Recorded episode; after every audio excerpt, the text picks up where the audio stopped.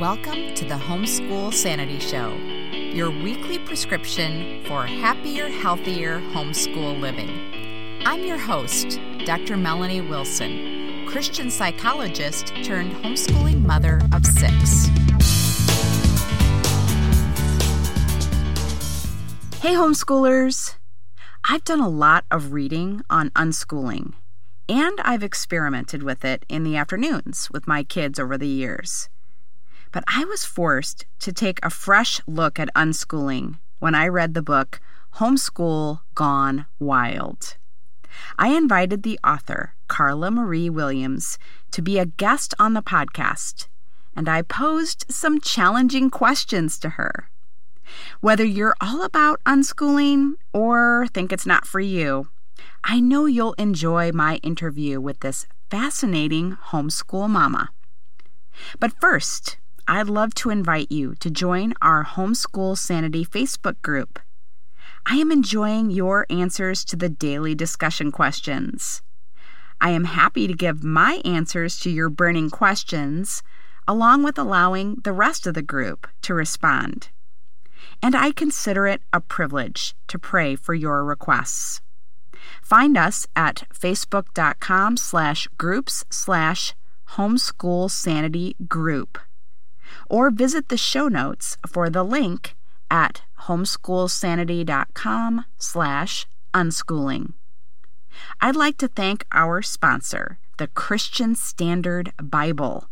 Listen for more about this fresh version of God's Word. Reading the Bible can encourage a person in their relationship with the Lord as much as any other spiritual discipline. The Christian Standard Bible is an English translation that strives to be faithful to the original languages without sacrificing clarity. The CSB maintains accuracy while remaining easy to read. It is a translation that pastors can feel confident preaching from and the person in the pew can feel comfortable reading from in their own devotional time. The Word of God is living and effective, transforming the hearts of people, and our hope is that CSB is useful in more people being encouraged to read the Bible and share it with others. Learn more at csbible.com. Karla Marie Williams is a speaker, writer, and global child advocate. As the founder of I Speak for Kids Global, her work has touched multiple countries and cultures. She is a homeschool conference speaker and a mentor to parents through social media. Unschooling the Sensational Six. Karla is a wife of 21 years and a mom of six inspired learners. She and her family reside in Grand Rapids, Michigan. Now here's Karla. Karla, thank you so much for joining me on the podcast to talk about unschooling. I had seen you on Facebook interacting with me on my Psycho with Six Homeschool Sanity Facebook page. And then I saw someone else on Instagram post a book a homeschooling book, the cover of it, and she said she was so excited about it. And I looked at the author of the book and I thought, that sounds so familiar. That sounds like the Karla I know from Facebook. Yes. And so I looked it up and sure enough it was you. And so I had to invite you to come on to talk about the topic of the book, which is unschooling. Unschooling mm-hmm. is not something I've spent a lot of time talking about. I did have a beginning homeschool mom talk about interest led learning with mm-hmm. much younger children. So I did have that episode that I will link everyone to in the show notes. But before we dive into the whole topic of unschooling, which is such an interesting topic, I was hoping that you could tell us more about how you started your family because I think that is a wonderful story. Oh, well, awesome. First of all, Melanie, thank you so much for having me. It is an honor. And I, um, I'll, to put a very long story short, um, my husband and I, you know, tried relentlessly to, uh, to start a family, and we experienced many, many losses um, in the process. Mm-hmm. And as a result, we just decided that we wanted to be parents more than we wanted to be pregnant. And Mm-hmm. um, that landed us uh, after, you know, using, thinking about all of our options, um, that landed us with a foster care adoption. Okay. And in uh, 2006, we went from having no children to having two toddlers and a newborn all at once. Wow. And so it was parental boot camp to say the very least. and uh, it was it was just a dream come true. A, a lot of it is a haze because you can only imagine. Um, right. I don't know what it's like to have one child. I don't know what it's like to have two children. I started with three, and Yeah. uh, but it, it was it was just really a blessing, and um, they're amazing kids. And um, about seven years later, my husband and I thought, you know what, we want to add to the family.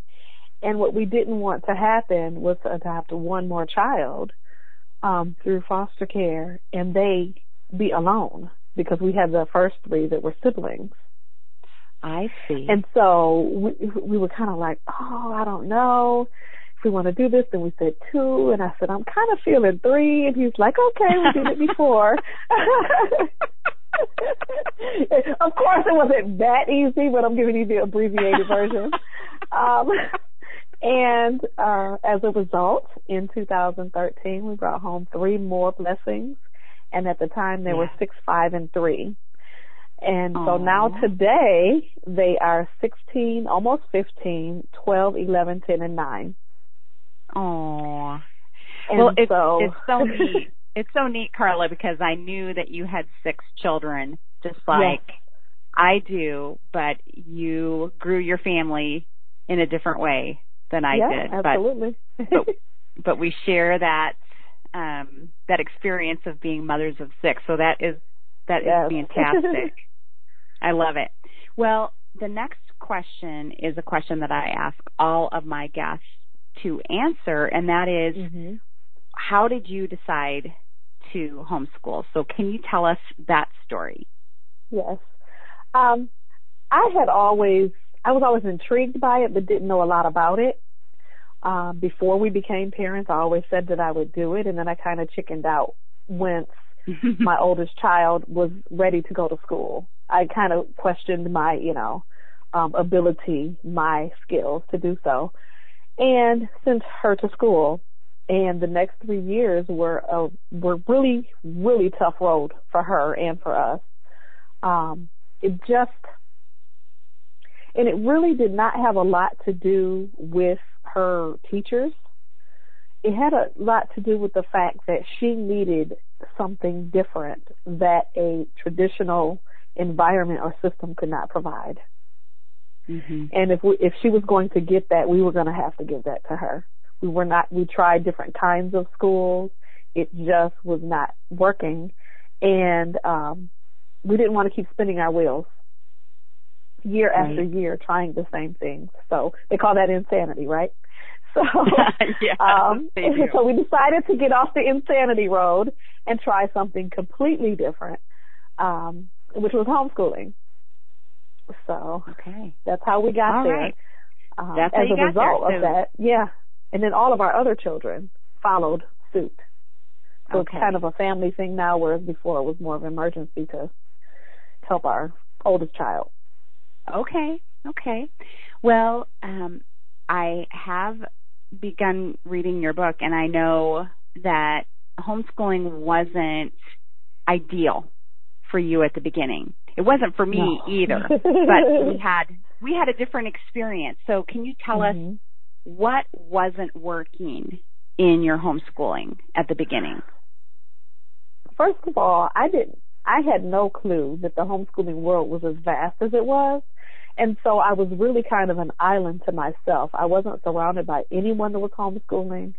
Um, a lot of the things that I had seen were very kind of,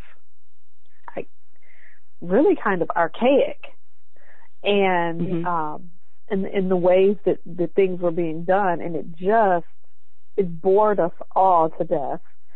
And one of the reasons that I wanted to homeschool outside of the fact that my daughter, you know, needed something different was that I wanted that, um, I wanted those light bulb moments and I wanted the excitement and I know everything's not going to be fun.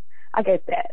But I wanted to experience life with my kids and I wanted to um, just expose them to the beauty of, of the world that we live in. And it turns out the way, because it was the only way that I knew to do it um, at the time, we just sat and filled out workbooks all day. They read things, I corrected it, repeat. Mm-hmm. And, you know, it was just, it was so dry and so mundane. We all disliked it. Um, but we kept doing it for like three and a half years because that's all mm. I thought existed. That's what I thought homeschooling looks like until I joined social media. Um, okay. And I began to uh join, you know, homeschooling groups and things of that nature and get a different picture of what homeschooling could mm-hmm. be. And it got mm-hmm. a it got a little better for us. Okay. Um but I was still holding on to a lot of that school at home um, process that was kind of putting a damper on the freedom that I wanted inside but didn't know how to display. Mhm. Okay. If that makes any sense. So. Yeah, it, it certainly does. And so, can you tell me what school began to look like as you embraced um, unschooling as a philosophy for teaching your kids? What did it look like as opposed to what it was when you were a workbook family? You know what it began to look like? It began to look like living. Mm-hmm. I mean, literally, when we dropped, when we came to the conclusion that myself or my kids, our brains don't turn on at eight and shut off at three. They don't mm-hmm. shut off on Friday at three. They don't stop working during the summer. mm-hmm. These are things that happen as we're awake. There are opportunities around us to learn all the time. And that's what it began to look like. We began to see with new eyes how life itself was learning and it became more of a lifestyle for our family than a learning style, if that makes any sense. Mm-hmm. Um, yes. Mm-hmm. To the point where we didn't put times and constraints and um, little boxes around learning and what it mm-hmm. what it needed to look like or how it needed to uh, look um, as far as being from a textbook or a workbook, but that for each child is going to look vastly different, and that's okay. Mm-hmm. Um, so learning simply began to look like being hypersensitive or hyper alert to the world around you and all of the things mm-hmm. that there are available to learn about. Okay. So I know that unschooling is um, you you give three three rules for unschooling in your mm-hmm. book. Can you give me those? What are the three rules? There are three rules to unschooling, and it's really funny because people, any type of homeschooling or any type of learning concept or philosophy has a list of rules and, and checks and balances and how you can tell you're doing this right. And so people, when they want to investigate unschooling, they are want they want the same thing. You know, mm-hmm. they're looking for a list of rules, and there really are. If you narrow them all down, there really are only three. And in uh, chapter six of my book, the first one is respecting your child as an individual. Obviously, meaning that there is only one of your child. There will never be another. So you have a front row seat to something unfolding that has never happened before which means that if they are as unique as being only one on the planet, then their learning experience should be, should be just as unique. Um, number two, follow their lead in learning and in interest. And then number three, nurture those interests. And that okay. it's, it's as simple as that. All right. But it's as simple as that, but it's kind of like any type of homeschooling for someone who's new to it that yes. they need a lot more than that, right? Oh, obviously, yes. yeah. But yes. yes. Okay. Because you could always, if if you were to draw a uh, a diagram, there'd be you know, fifteen things underneath each one of those. right. Right. Absolutely. Okay. So, can you give me an example of how you have followed a child's lead in mm-hmm. learning something that he or she is really interested in? Yes, I will. Um, that would be my oldest daughter. Mm-hmm. One of the one of the greatest struggles she had when she was in public school was with math. It would bring her to tears, just mm-hmm. literally to the point where it was so disruptive the class could not go on. The teacher had to have someone separate work with her.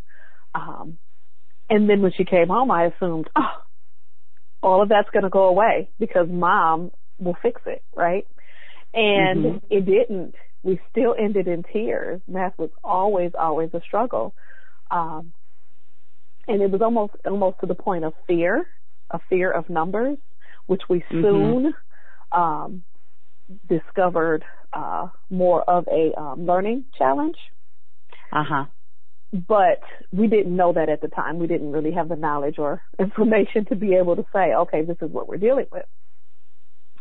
However, um, it just didn't work. We thought that we were going to be able to crank out the genius in math in her, and it just didn't happen that way um, because that was not who she was. And it doesn't mean that she can't be functional, doesn't mean that she cannot learn in that area, doesn't mean that she will not have what she needs. So I need to say that.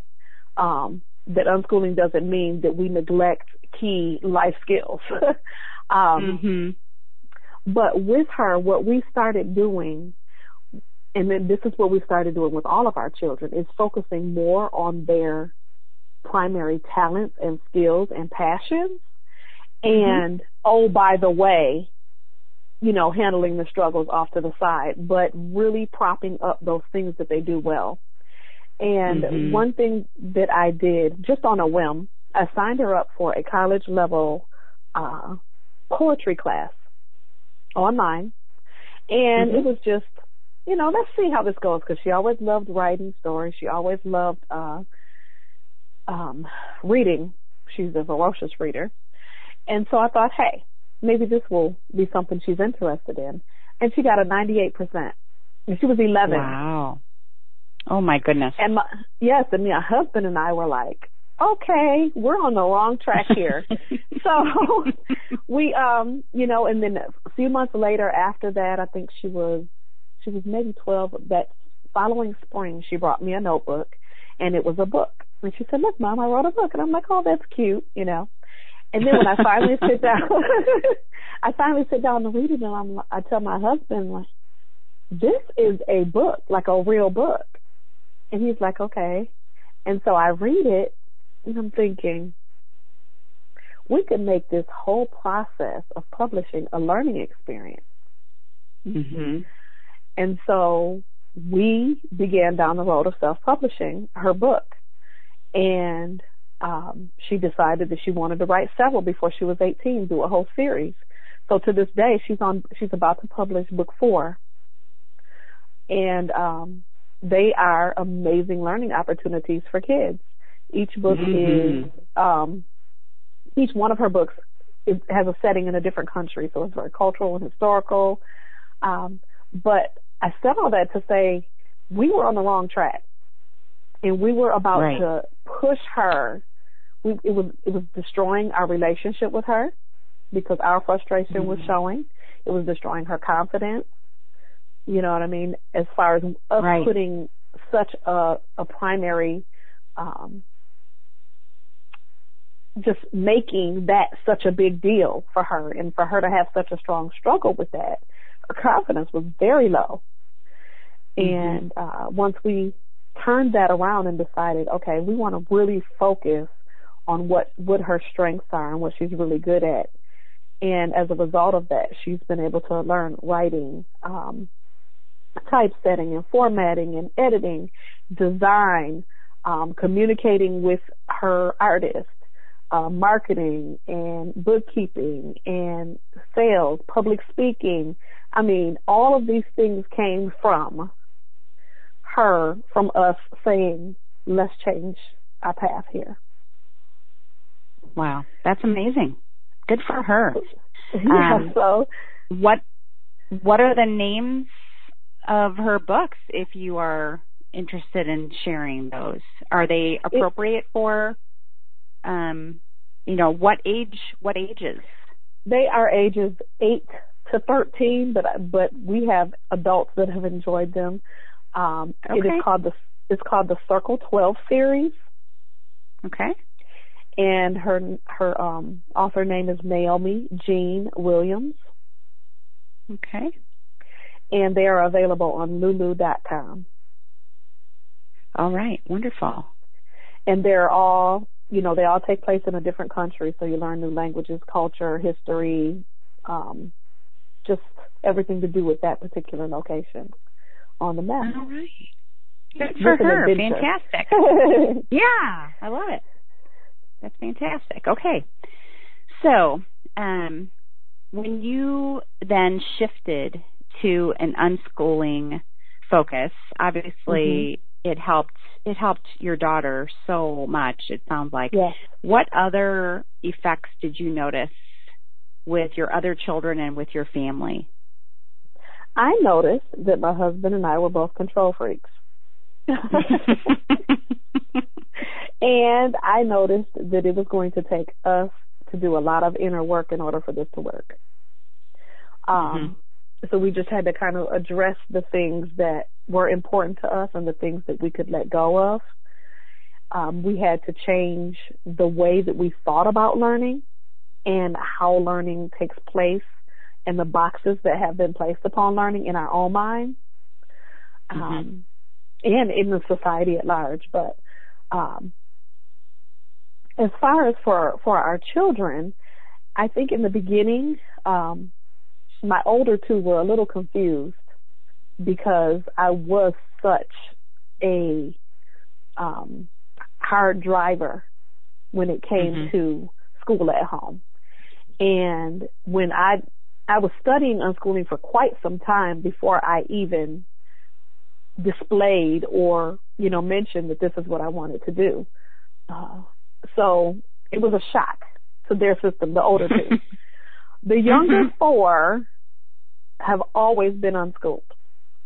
Okay. Because we've been unschooling now for, this is our sixth year of unschooling.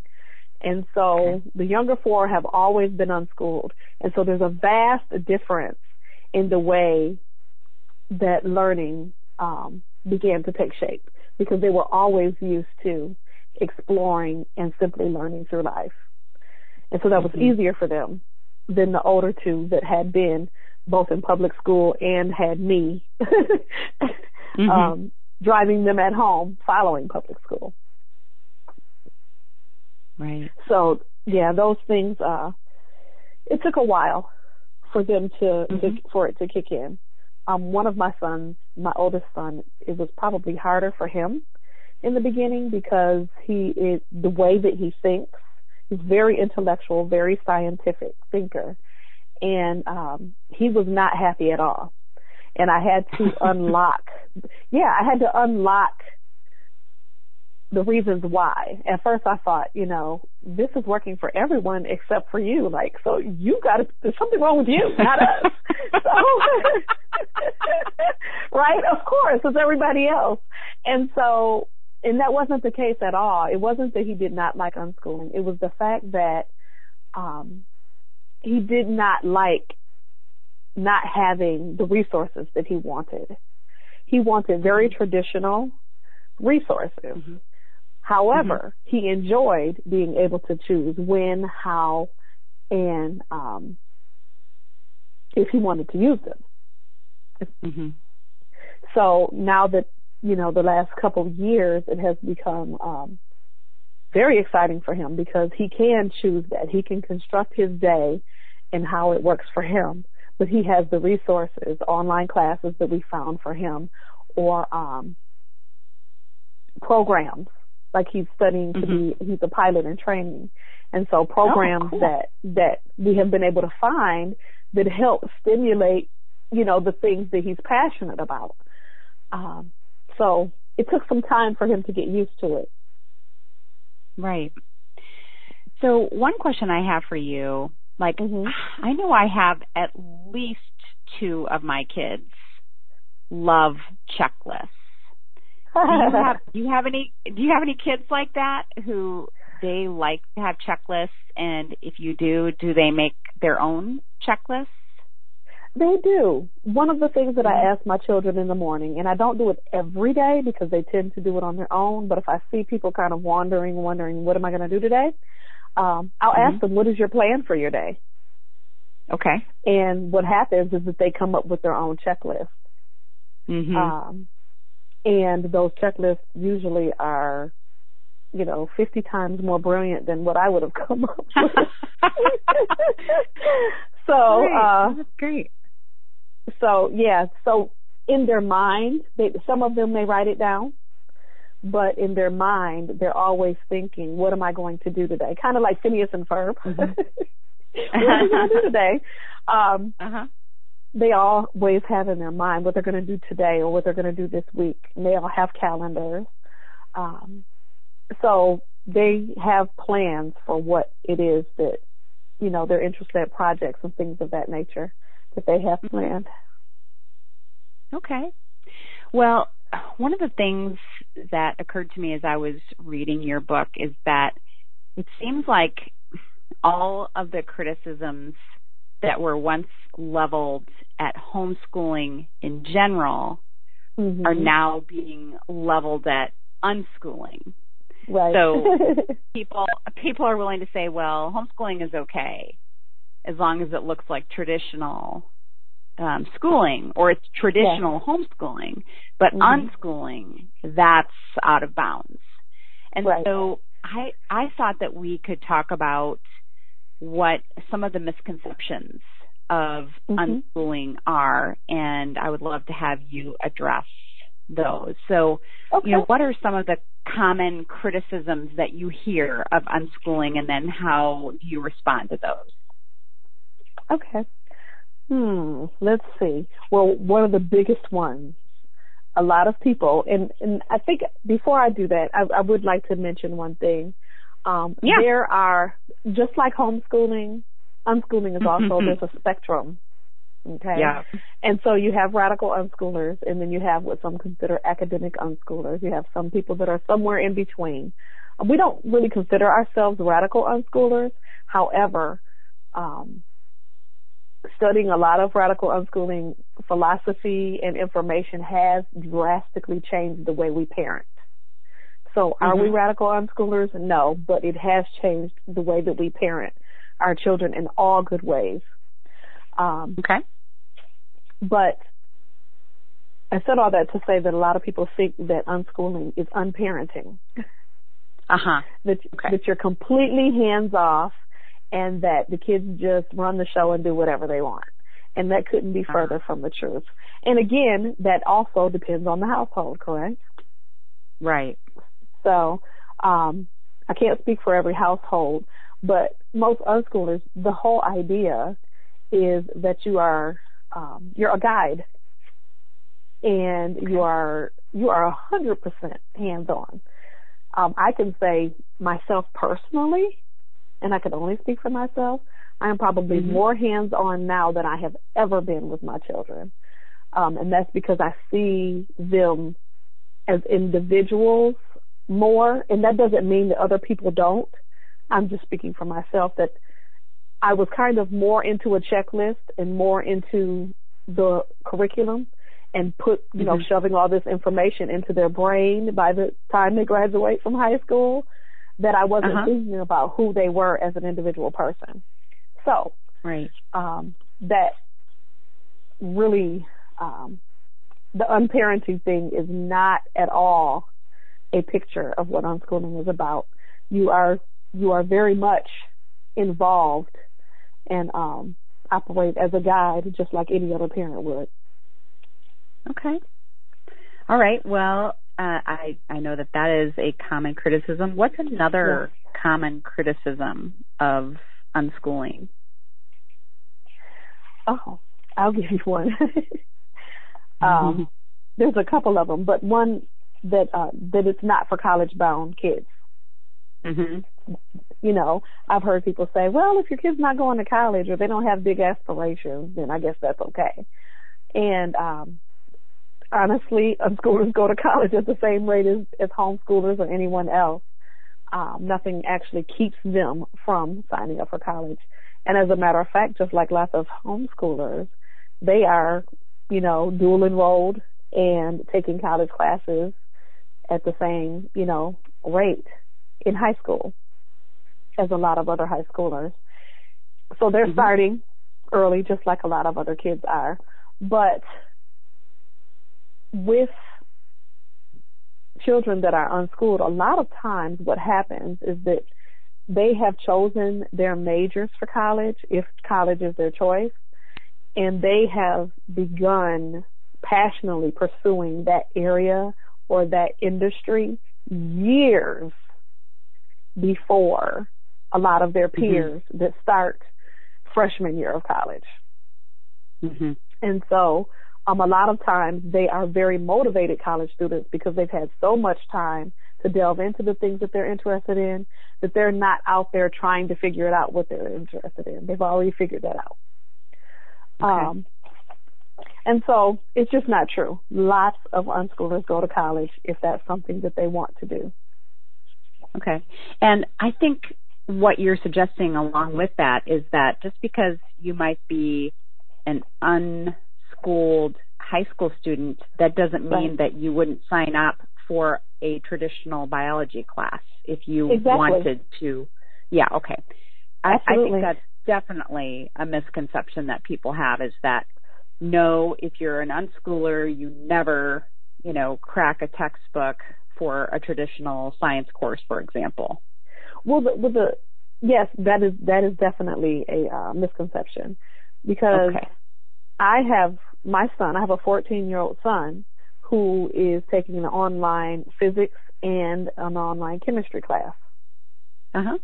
And he is okay. in a weekly, very uh, structured aviation program to be licensed as a pilot. And so mm-hmm. unschooling is going to look different for every single kid because those are the mm-hmm. things he's passionate about. He's the kid that makes jokes about physics and chemistry. This is his thing. and so right. for him to sign up for those classes, that is interest led. That is unschooling for him because it's simply mm-hmm. following the passions and the interests of the child. And those are his interests. Mhm. Right. Very good. Okay, I have a criticism for you mm-hmm. to respond to. Okay? Okay. So many times I hear parents say, if I let my child lead, with what they're interested in. You know what I'm going to say, don't you? Oh yes, I do. I get I get inbox every day.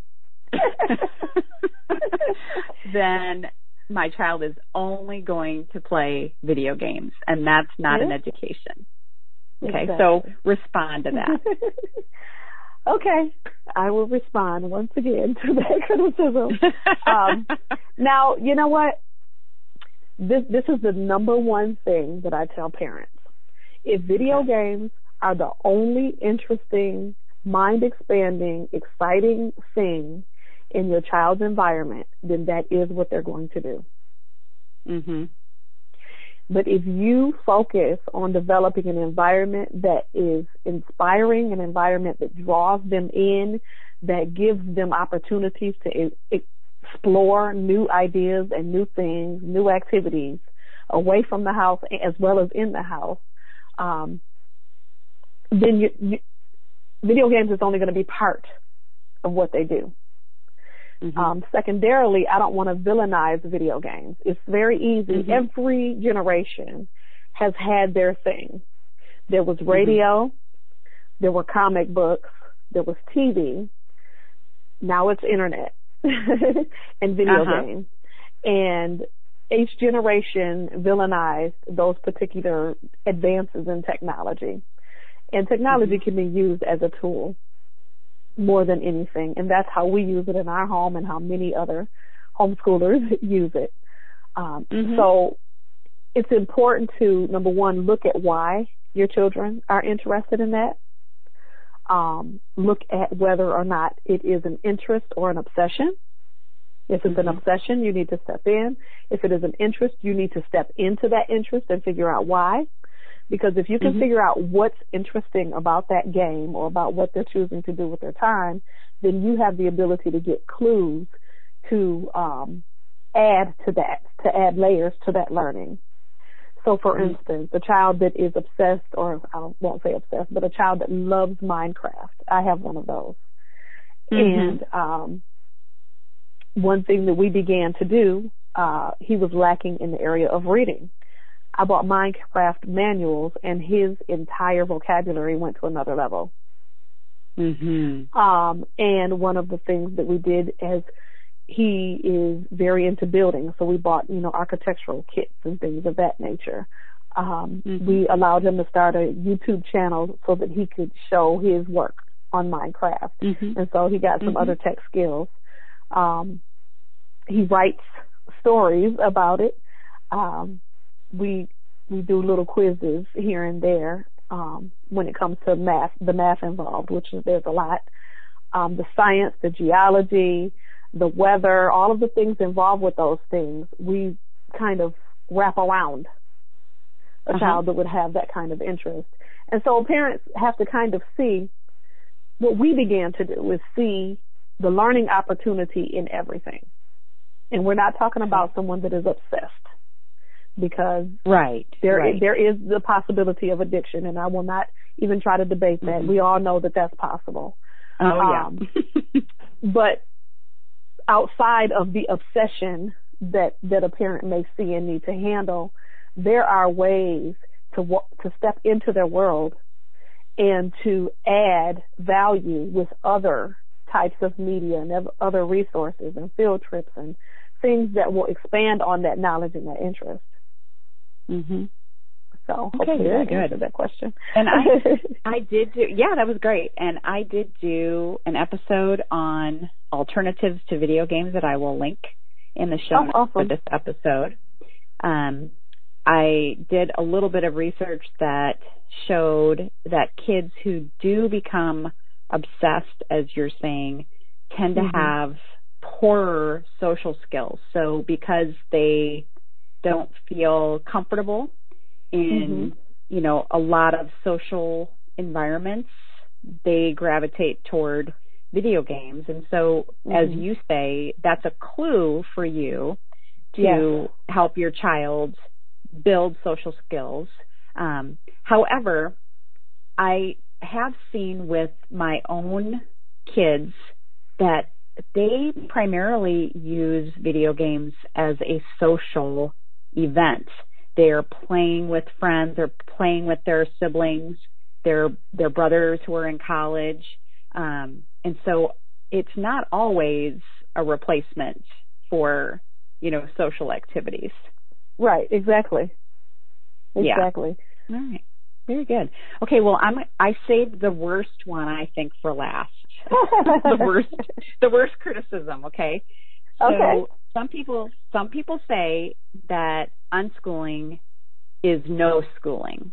That you're not really doing anything and you're just using it as a label to cover for being lazy. So can you respond oh. to that one?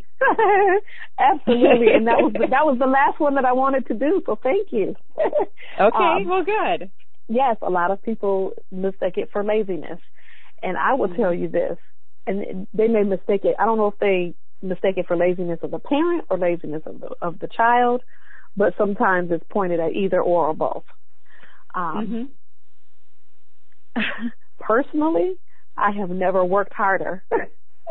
mm-hmm. I I don't sit down because with six kids, as you know, they have a multitude of interests, and because we do not, we do a few things together, um, but usually everyone's kind of on their own path every day and they're working on projects and activities that they're excited about.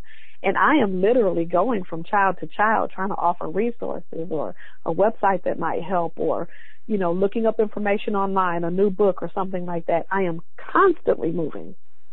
Whereas mm-hmm. before, I handed all of them five workbooks and I said, complete this today, and I checked it the next day.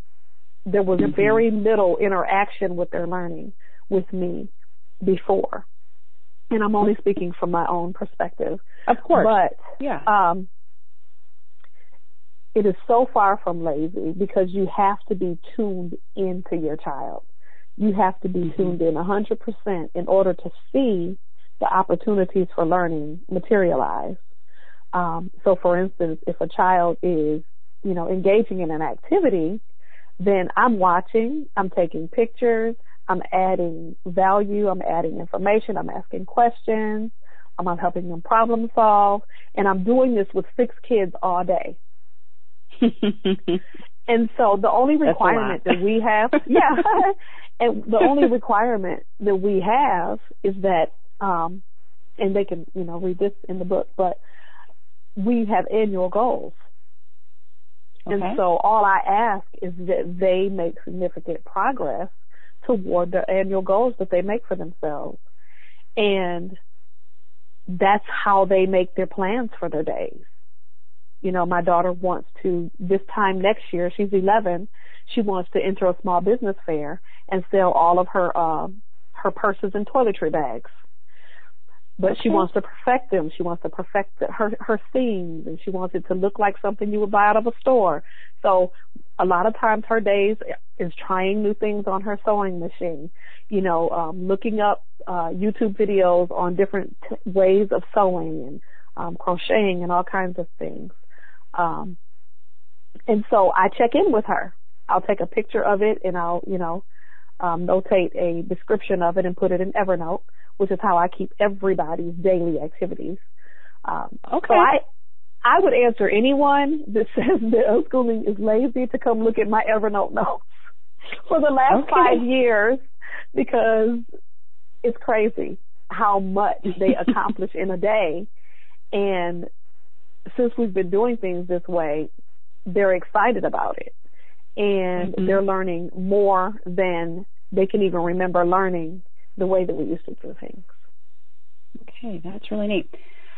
Uh, Karla, I know years ago I read everything I could get my hands on about a Thomas Jefferson education. I was fascinated by that. Mm-hmm. And I know that when they set their children's goals, I am recalling that they require them to have some type of a goal within a wide variety of subjects. So, for example, they might say, What do you want to learn in math? this year mm-hmm. or this quarter? Um, what do you want to learn in science? Do you do that, or are you purely allowing them to say, I'm only going to work on my business um, aspirations this year? It depends on the age. Um, okay. So I'll start with my younger ones. My younger ones are still in awe of everything. And um, and they're not little. I keep seeing younger ones. They're 12, 11, 10, and 9. But they move as a mm-hmm. unit sometimes. They're like always together. And so, but they have the tendency to be on, um, how can I put it, really tunnel focused on some things uh-huh. that they're working on and projects and things that they want to perfect. And so what I do is I bring other topics into what they're doing. Okay. Um, and so, you know, uh, I have a son that is a really, really, really very well versed in world wars. Mm-hmm. And he, he's been, since he was seven years old, this is all he can think, dream, and, you know, write about, read about. And so we relate, you know, uh, math to that, history to that, geography to that, um, to the point where mm-hmm. he can mm-hmm. tell you every war and which country joined the war at what time and why and it, it's just amazing to me. Um, mm-hmm. So they have tunnel focus, but within that tunnel focus, I bring other things into that. Okay, okay, that makes um, sense. And then when they get into the high school, um, into high school, it's going to depend on which direction they're headed. So, for instance, my older daughter, who is very entrepreneurial, she's a writer. Um, she wants to be in filmmaking, so we get her into filmmaking courses, into uh, writing writers conferences, um, everything surrounding that. But then we also mm-hmm. uh, make sure she has access to consumer math and business math because those are going to okay. be the most important things that she needs. Mm-hmm. And this is the child right. that was math, math averse in the beginning, so we have to right figure out how to approach that with her. Um, whereas uh-huh. my oldest son, he is the pilot and training, aviation, engineering, those kinds of things. His his may look a little more schooly because of his aspirations, um, mm-hmm. and so he's he's trying to master algebra right now and um, chemistry and physics and aviation courses all over the place. So it's just, mm-hmm. it depends, you know, when they're in the older ages and they have kind of set their trajectory, which we don't hold them to. But mm-hmm. um, when they decide, you know, I think that this is the direction I want to go, we look for resources to help them, you know, get there. Mm-hmm. Hmm. Well, that is just so interesting. Um, I have enjoyed this conversation so much, and I know people are going to want to get your book. Tell us the name of your book and where they can get it and what they're going to find in it aside from oh, what absolutely. we've been talking about. Okay. well, it's called it's called Homeschool Gone Wild: Inspired Learning Through Living, and um, they can get it on Amazon.com, um, and they can just about get it on all um, globally except for Japan for some reason. Okay. so it's available in Canada, Australia, um, Great Britain, all over Europe, so Mexico. So they're able to get it except for Japan. And as far as the book is concerned, it is about our unschooling journey, but more than anything, this book is for any homeschooler. Simply because I think that we can all add a little sparkle to our homeschool journey and mm-hmm. we can all use something to inspire us to do something different. And what I always tell people is that I'm not an unschooling evangelist. I don't expect everybody to just drop and do what I do. But I mm-hmm. think that it's important that we continue to do what's working for us and change what isn't. So if this book can mm-hmm. inspire them to change what isn't and do something a little different or allow their children a little bit more um, control over their day and some of the things that they study and um to follow their interests i think that that they they'll only be better for it mm-hmm. and so this book really is for any homeschool family and any parent that's interested in helping their kids follow um their passions as well well I know people are going to enjoy it. I have enjoyed what I have read so far, and I'm going to keep reading. I'm awesome. I'm not too I'm not too old yet, Karla, to add some things to my, homeschooling too. Mm-hmm. So um, it's just excellent, and I'm I'm so grateful that you took the time to share your story with us and to inspire us. And I am going to be looking forward to connecting with you more on social media as we go forward. Awesome. Well, thank you so much for having me. It's been delightful. To find a link to Karla's book, her social media accounts, and to learn more about our sponsor, the Christian Standard Bible, go to homeschoolsanity.com slash unschooling. Have a happy homeschool week. Thank you for joining me for the Homeschool Sanity Show. This has been a production of the Ultimate Homeschool Radio Network.